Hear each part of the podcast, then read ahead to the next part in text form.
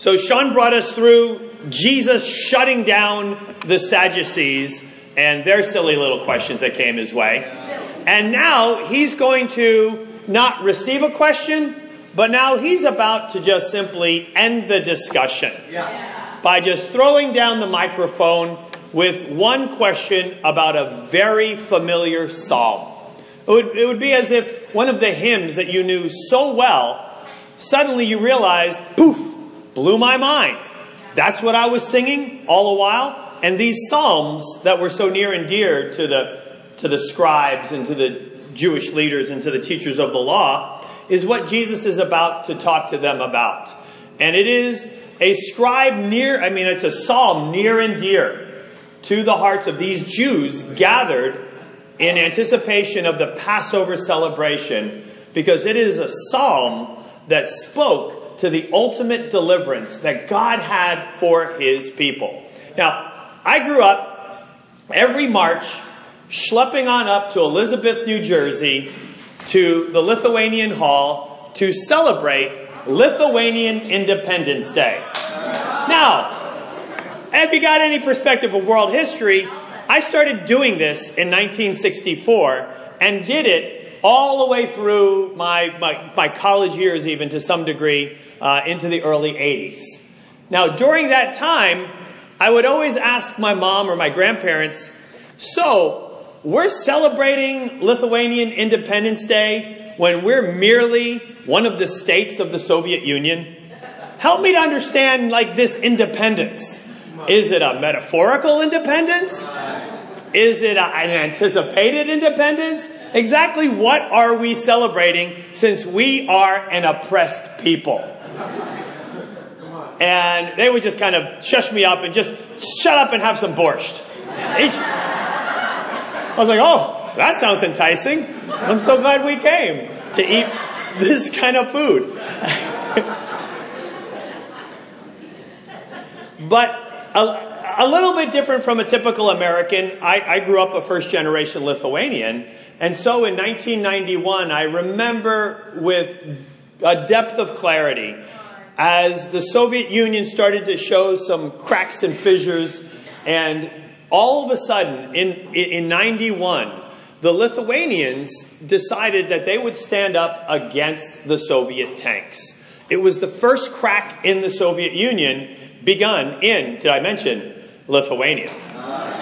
But, but, but, but there at the, the, the great television tower that kind of towers over Vilnius, the capital, there all of the town gathered together to protect the television tower, to protect the transmissions of declaring independence. And it is exactly what Lithuania did in thumbing its nose at the huge Soviet machinery and all of its vast military resources, saying, enough is enough we declare our independence. And I'm, even I say, I say it now, you don't have this, but I do. I have goosebumps. Like even right now, because of being an oppressed people for so long.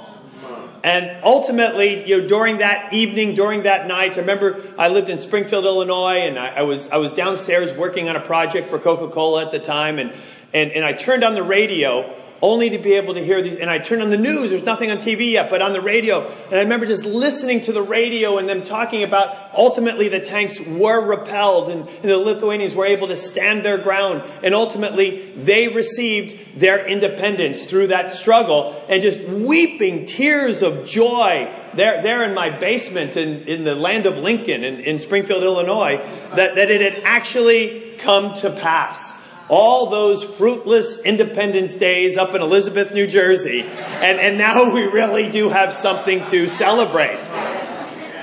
But now, again, that's, that's just, you know, a generation. We're, we're talking for the Jews, tens of generations, where they're wondering, when will this Messiah come and deliver them? And Psalm 110, which is what Jesus will have in full view, is what he's going to make comment on. We'll, we'll read that right here in, in verse 41. Then Jesus said to them, Why is it said that the Messiah is the son of David? And by the way, the Jews did have that understanding that the Son of David, even the title, the Son of David, which we saw encountered back in Luke 18 by, by the blind beggar who, who shouts out, Jesus, Son of David, have mercy on me. That this Son of David was identified as the Messiah. The, the Psalms of Solomon, which were uh, uh kind of a, apocryphal books, but, but well known, super well known by everybody who's in this crowd at the time, would have recognized the allusion to the idea that yes, Messiah equals son of David. David himself declares in the book of Psalms, the Lord said to my Lord, this is Psalm 110, by the way, the Lord said to my Lord, sit at my right hand until I make your enemies a footstool for your feet. David calls him Lord. How then can he be his son? And in Matthew and Mark, they both say, uh, humana, humana, humana, we don't know. Uh, they don't say we don't know. They were just like, shut my mouth, and no one dared ask him any more questions. Nothing more would be said. And it was basically Jesus' opportunity to say, there's more going on here than you can ever begin to understand. So how about you just sit down and listen for a little bit? And he's about to then go into some very serious commentary that we'll look at next week. But I want to be able to take a, a deeper look at this Psalm 110. So go ahead and turn back to Psalm 110 with me. This would have been a, a victory song that we would have sang in Lithuanian Hall, just with different heroes inserted, excited about it, psyching ourselves up about it even though no hero was in sight. But here they would have sang this psalm of David, their champion, their deliverer. The Lord says to my Lord, there, there you have that same phrase. Notice, by the way, as we're there, if most translations would have the Lord, the first Lord, in small caps. Do you see how it's different from the next Lord, which is in just all lowercase? And that's purposeful by most of our modern English translations. And some of the explanations used to be in, in the Bibles. They're not in, in our Bibles now. But what, what we're referring to here is the Tetragrammaton. I'll have a slide on that in just a moment. But I just want you to take note of it as you see it right now. So the Lord said to my Lord, Sit at my right hand until I make your enemies a footstool for your feet these Jews would be thinking, yes, those Romans will be a footstool at the foot of the Messiah, our brave heart. Once he shows up and we rally around him and we vanquish and expel the enemy and make them the footstool for our feet. We'll put our foot on their necks and conquer over them. Sing this song with pride. The Lord will extend your mighty scepter from Zion, saying, Rule in the midst of your enemies. Your troops will be willing on your day of battle, arrayed in holy splendor. Your young men will come to you like a dew from the morning's womb. The Lord has sworn and will not change his mind. You're a priest forever in the order of Melchizedek. You see an additional uh, kind of expansion of the idea of Messiah there, by the way. The Lord is at your right hand. He will crush kings on the day of his wrath. He will judge nations heaping up the dead, crushing the rulers of the whole earth. He will drink from a brook along the way, and so he will lift his head high. And it's just a picture of victory all around and something that would swell in the, in the chest, with, with pride in the chest of, of all of the Jews, that would sing it together in, in glorious anticipation that God has said it and he has not changed his mind. This is coming our way. And so you could imagine to an oppressed people not having to eat borscht, but nonetheless coming together with unleavened bread and, and being able to have this anticipation of their deliverer that would come their way. Uh, if we can go to the next slide. But what Jesus is trying to say to them, and my, my first point is expand your Messiah.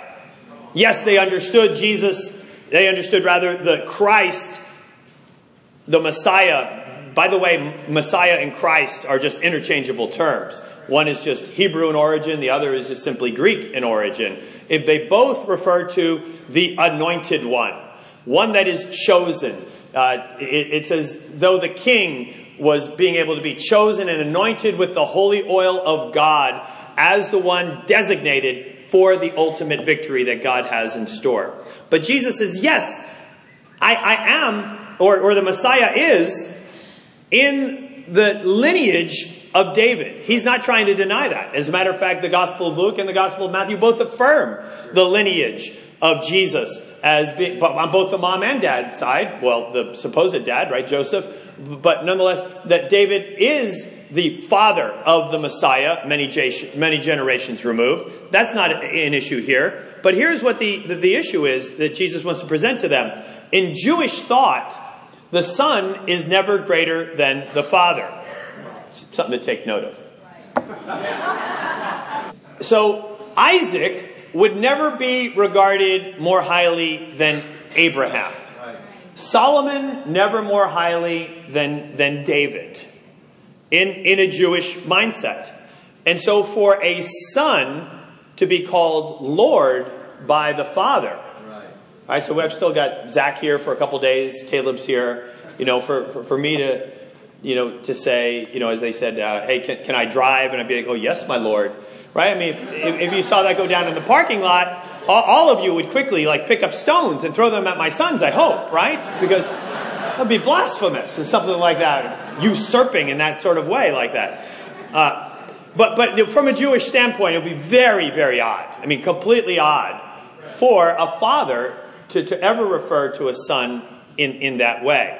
It's not kind of like a, a, Spanish thing where everybody's puppy, right? It's no, no, no. This designation of Lord is a, is a very, very clear and important, important term. Let's jump to the next slide.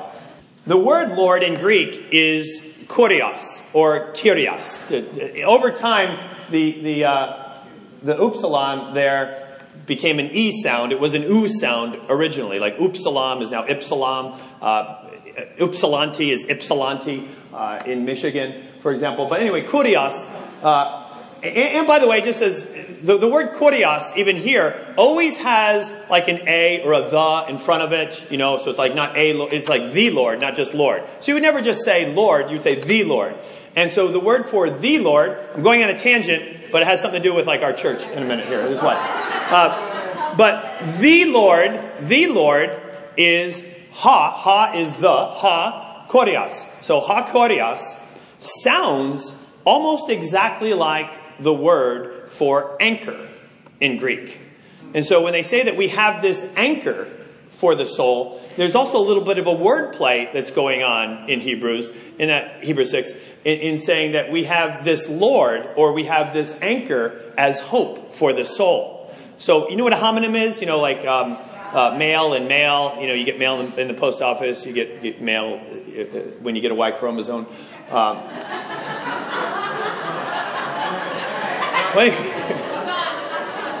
so, so just like male and male, completely different words, right? Have, have nothing to do with one another. Uh, however, they just sound the same. And, and same thing with that wordplay and why you would even see on a lot of the Greek speaking catacombs in the early church a, an anchor that is engraved. As a matter of fact, when we go to Israel, not, not too long from now in November, we'll see outside the garden tomb even an anchor, an ancient anchor that is, is kind of etched into the wall of the tomb that is supposedly perhaps the, the tomb of Jesus.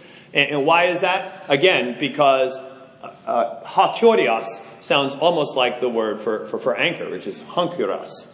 And, and thus, that's why we even have as our symbol for our church an anchor, because we, we are of the Lord. And I'm not done with this incredible tangent yet. Where does the word church come from anyway? It comes from kurios as well, because the, the word meaning of the Lord is, is kyriakos, which, which was shortened ultimately in, in English to Kirk, like Kirk Valencia. Kirk's, Kirk's name just means church. Kirk, Kirk ultimately then uh, kind of evolved into church. So of the Lord, Kyriakos, come, comes from uh, the Lord as well. So anyway, All of that kind of blended together is, is, is, the tangent for the moment, which I'll make a little note there, so in case I need to just delete all that uh, for, for the sermon.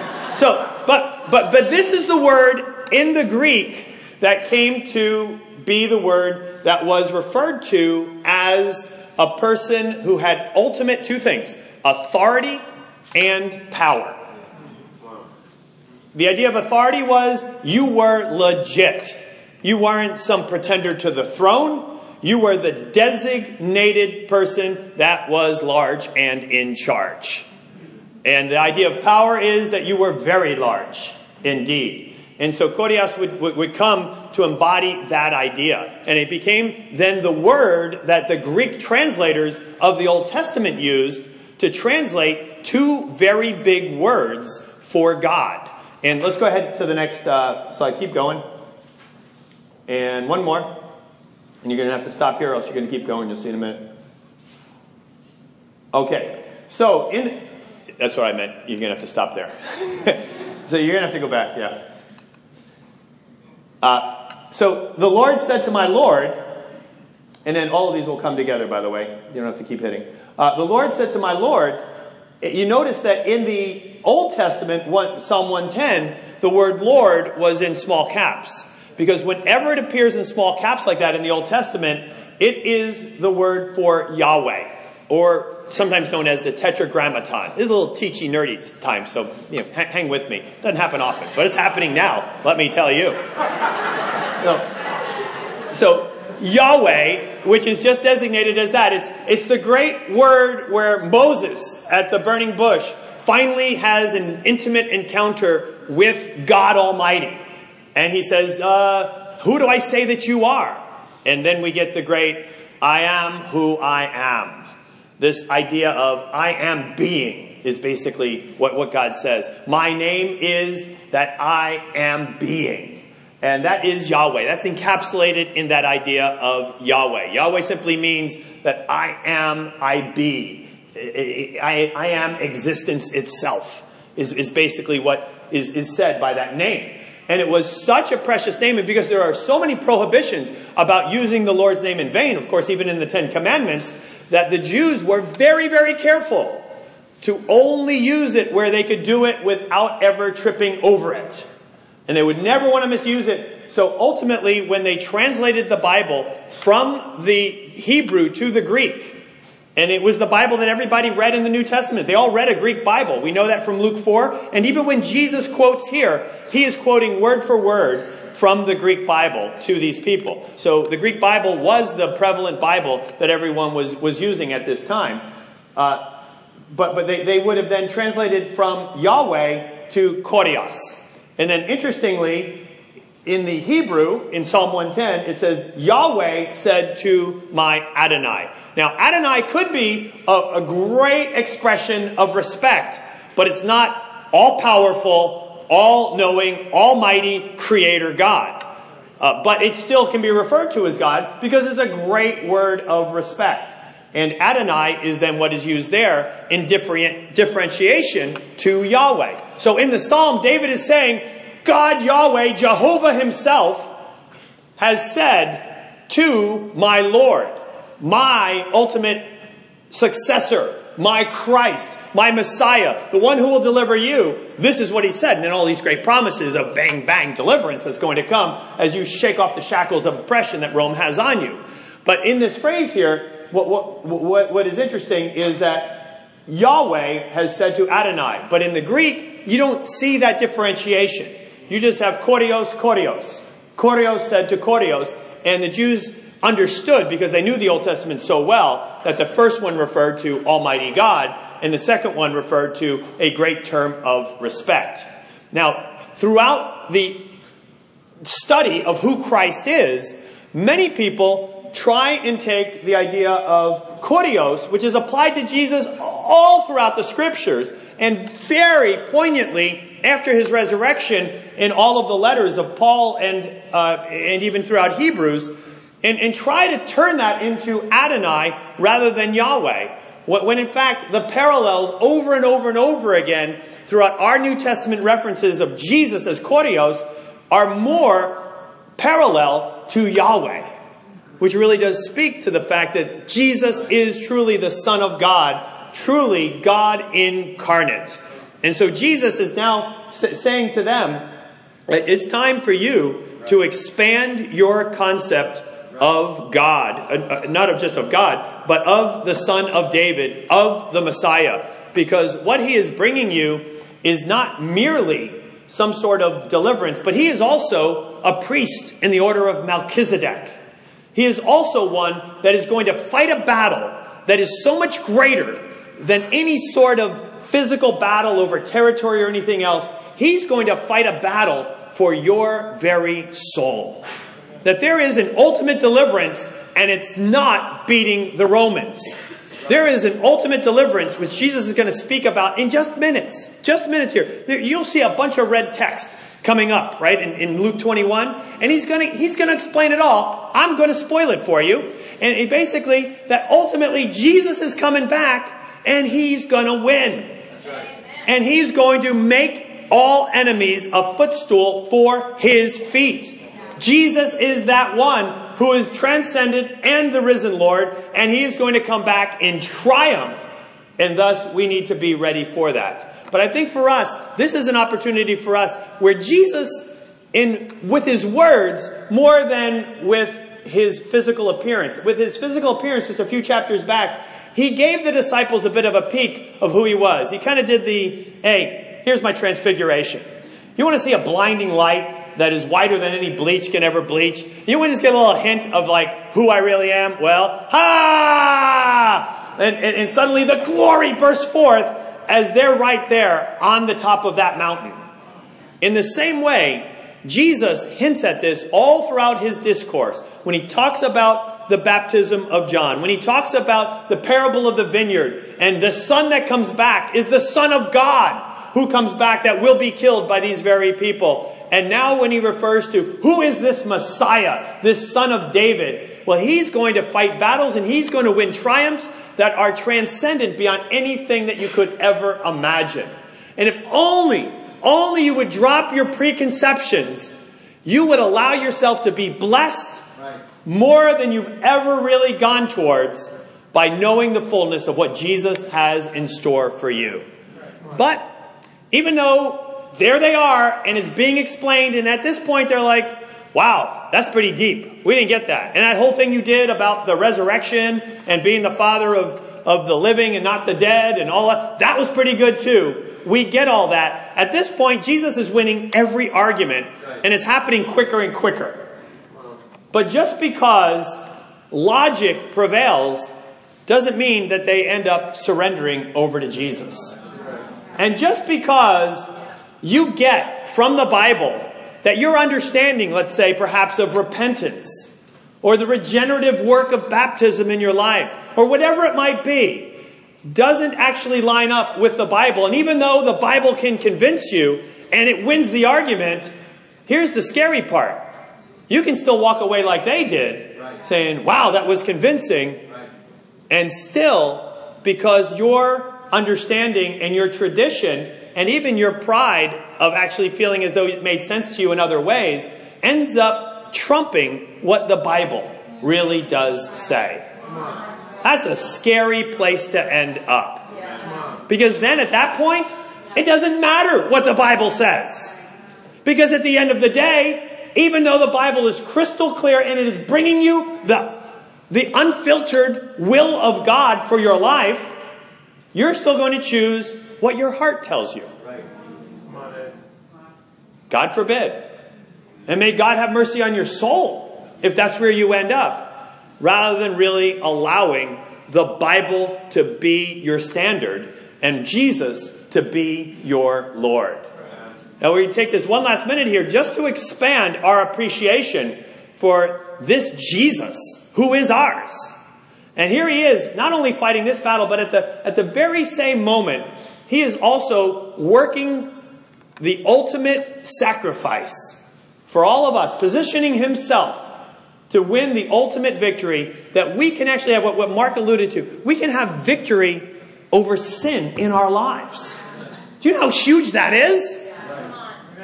I, I just to be real here, I looked at pornography from the age of 14 to the age of 29 every single day of my life.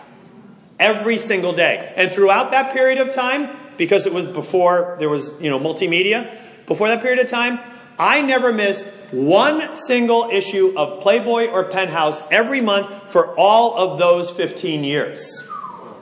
And I never missed a Sports Illustrated swimsuit issue. And when I was younger than that, I never missed, I guess, a Sears catalog. I, I mean, but, but whatever there was, that's what I was all over, and I was enslaved. And I didn't come away from that feeling great about myself. Even in my depraved nature of, you know, bragging about sin at every turn, I, I never came away feeling good about myself. I always came away feeling empty and realizing because God has really set eternity in our hearts, realizing that, you know what? I have definitely, definitely committed cosmic treason against the God who so dearly wants to have me align myself with his will. I, I knew that. I didn't, I didn't have to get a degree or anything to know that. That, that was obvious. And I think we all know that as we go about deliberate sin of whatever it may be. But I also thought, I, I guess this is just who I am, and this is just what I'm stuck with. And I remember finally encountering true disciples of Jesus. I mean, real deal Christians. And them sitting down as a group of maybe four or five brothers and having a good talk with them as we looked at the Bible passages on this very topic. And I remember them, them asking me some questions in this area of like pornography and just fleshly indulgences. And I remember just giggling, giggling my way through like what was going on there. And, and as I looked at them thinking like, oh, they'd snicker too because, ah, you know, boys will be boys. There was none of that. There was just sobriety in the face of every one of them staring back at me. And even a little bit of sadness, realizing the depth of darkness that had been my life for such a long period of time. And then one after another, they shared about their victories in Christ. And a lot of them had similar stories to mine. And and I get to be here now to tell you from that time in March of 1993 until this time, I've not looked at pornography. I, those chains have been set free. Why? Because I finally, you know, just put my nose to the grindstone and decided to gut it out and just, no, no stinking way. I tried that hundreds of times from 14 to 29 countless times. Today's the day. I'm writing in a book. We stake in the stand. We'll, we'll, see it here. Mark it on the calendar. Let's see the, the streak. No days. I mean, over and over again. Tried that. But it was thank you, Jesus. That He died. He sent the Holy Spirit to convict me on my path of knowing Him, to convict me, to open my eyes through the scriptures, through godly brothers, to bring me to that place with repentance where then I could be regenerated by the Holy Spirit, to be born of water and spirit. All of this is going on at this very same time in our Jesus. And, and it's for everybody. You're not meant to live a life of defeat after defeat after despair after darkness. No longer to sit in darkness. You have something else available for you. And it's this Jesus, this Christ, this conqueror, who's greater than just throwing off the yoke of oppression of the Romans, but a greater victory. A victory that means something for now, for our families, for our well being, for our, our, our own uh, significance in, in connecting to God, and ultimately for our eternity. But in appreciation of the power and the authority of Jesus, if you can go to the, the next slide and you can bounce by and go to the, the, the next point. Go ahead. You can go to the next. And my last point is simply this. Not only to expand your Messiah, but get off of his throne. It's his throne. He's sitting there, and he's going to make enemies a footstool for his feet. You don't want to be a usurper of that throne. And it's not as though, well, I all have, I have my throne, he has his throne. There's one throne. There's one Lord. That's right. I can't both be Lord of my life and claim that Jesus is Lord of my life. There is no, well, does it have to be either or? Can it be a both and? Not here. Not here if you really want to be in Christ. Not here if you really want to know the victory that is, is in Christ. There is no salvation without Jesus being Lord of your life. Lordship is critical, and Psalm 110 alludes to that. Yahweh has made Jesus the Lord. And he is ultimately going to put all enemies under his feet, under his throne. He will have ultimate victory. You may think, well, I don't know, maybe in the last day because I'm so charming, you know, I'm going to be like, hey, Jesus, you know, remember, remember me? Jesus has plenty to say about that, including using the word Lord. You know, in the last days, many will come to me and say, Lord, Lord, weren't we like doing your will and hanging with you? And he's going to say to you, I never knew you. Get away from me, you evildoers and you'll be thrown outside will be the weeping and gnashing of teeth. But, but, but, but we trusted, we loved you, we liked you, we talked about you. None of that matters. If you did not do my will, if you did not make me Lord, you can't redefine what it is for Jesus to be Lord when the scriptures provide greater clarity than, than we could ever come up with ourselves. And so for, for ourselves, that's a, that's a huge one. To really get off the throne. I was so squarely on the, the throne of, of authority for my life. I, I even like had these visions of arrogant grandeur that, that encapsulated my path to knowing God. When I studied the Bible, I was trying, in my mind, you know, marching up the corporate ladder of Coca-Cola USA. And, and I thought, oh my goodness, I'm so well prepared for this. I've got mentors who are going to bring me to the right places. I got skill sets. I got education. I've got a track record. Things are going well. I'm network. This is going to be amazing. And, you know, and, and, so it was, you know, and every two years, big, big promotion, big promotion, up, upwards I was going. Uh, ultimately was made director of marketing for the Northeast, uh, for, for, um, for, for Coke. And, uh, and, and then, you know, came the great decision as I studied the Bible. And I remember reading the Bible and as I read it saying, oh my, and, and I think God does this to us as we're seeking Him. It's like, oh my goodness. I think what is going to have to be on the chopping blocks if I'm going to make Jesus Lord is that I'm willing to even turn my career, this idol of worship of mine, the thing in which I put all my trust and faith, the thing of which I was so excited and so proud. The, the, the, the thing that, that I had on my business card, and I had a letterhead, and I had a secretary, and check me out. Like, like all of this. And I had a throne because I didn't have a cubicle. I had an office, you know? And, and oh my goodness, uh, when I would read the Bible and think, can I come off of this throne? I mean, it seems so silly, right? It's just like a job, but, but it was my identity. And, and I remember reading and then reading about Paul and how he just completely upended his life despite all the things. And I was like, oh, stink, stink. I know what they're going to ask me in the next Bible study. They're going to want me to talk about this thing. And, but I, I had, it, it was not easy, but I had to go off and wrestle on my knees. I had to get off of the throne by getting on my knees. You know, I mean, Philippians 2 says something very, very similar to that, does it not? I'll, don't worry about going there. I'll just read it to you real quick. It's, it's one of the great hymns of the Bible about Jesus. God has exalted Jesus to the highest place, him to the highest place, and gave him the name that is above every name.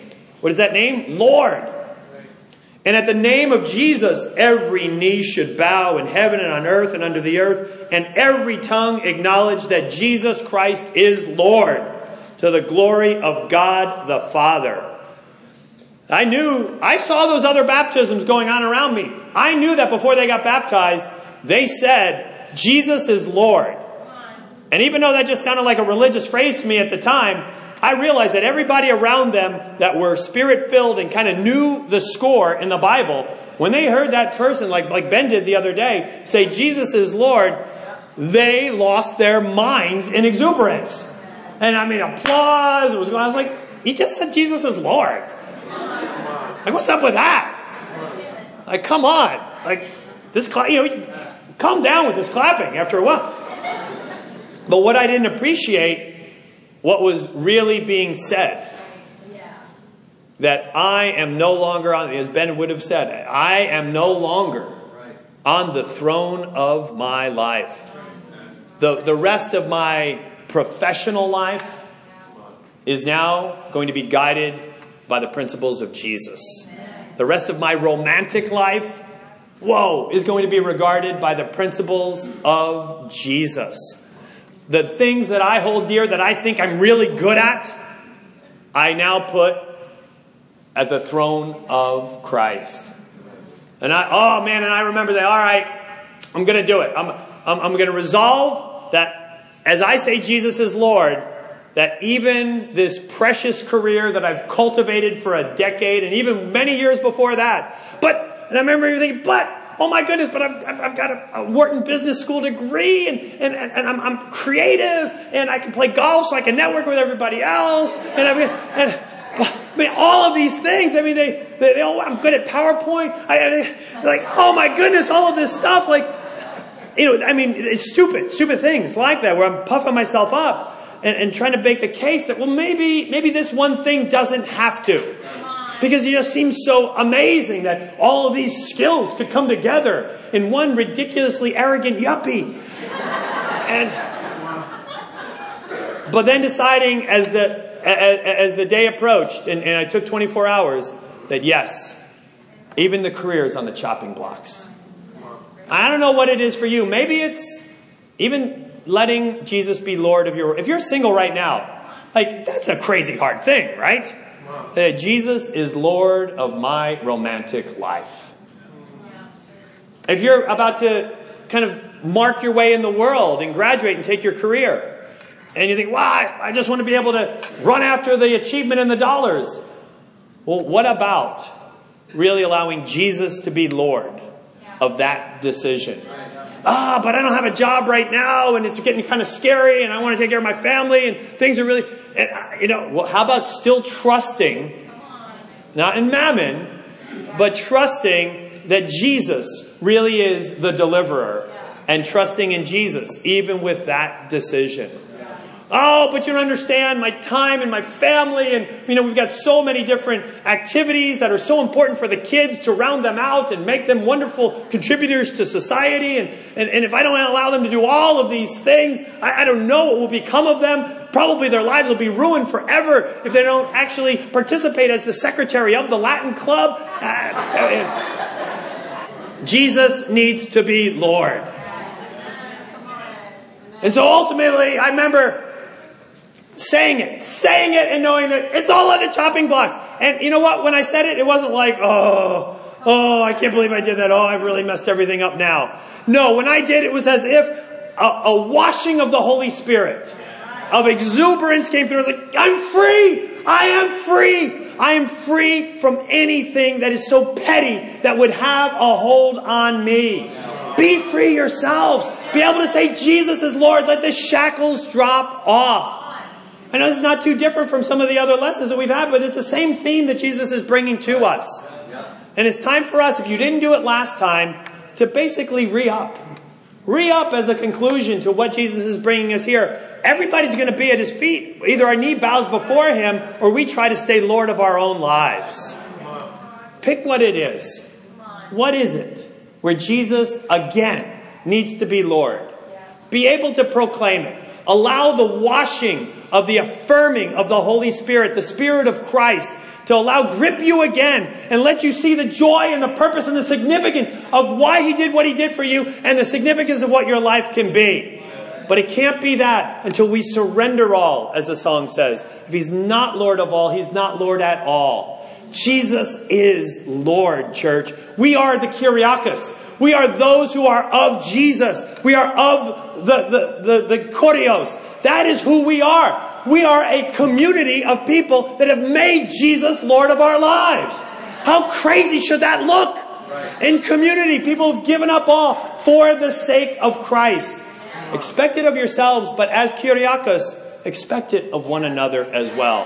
Have those talks this week. Amen.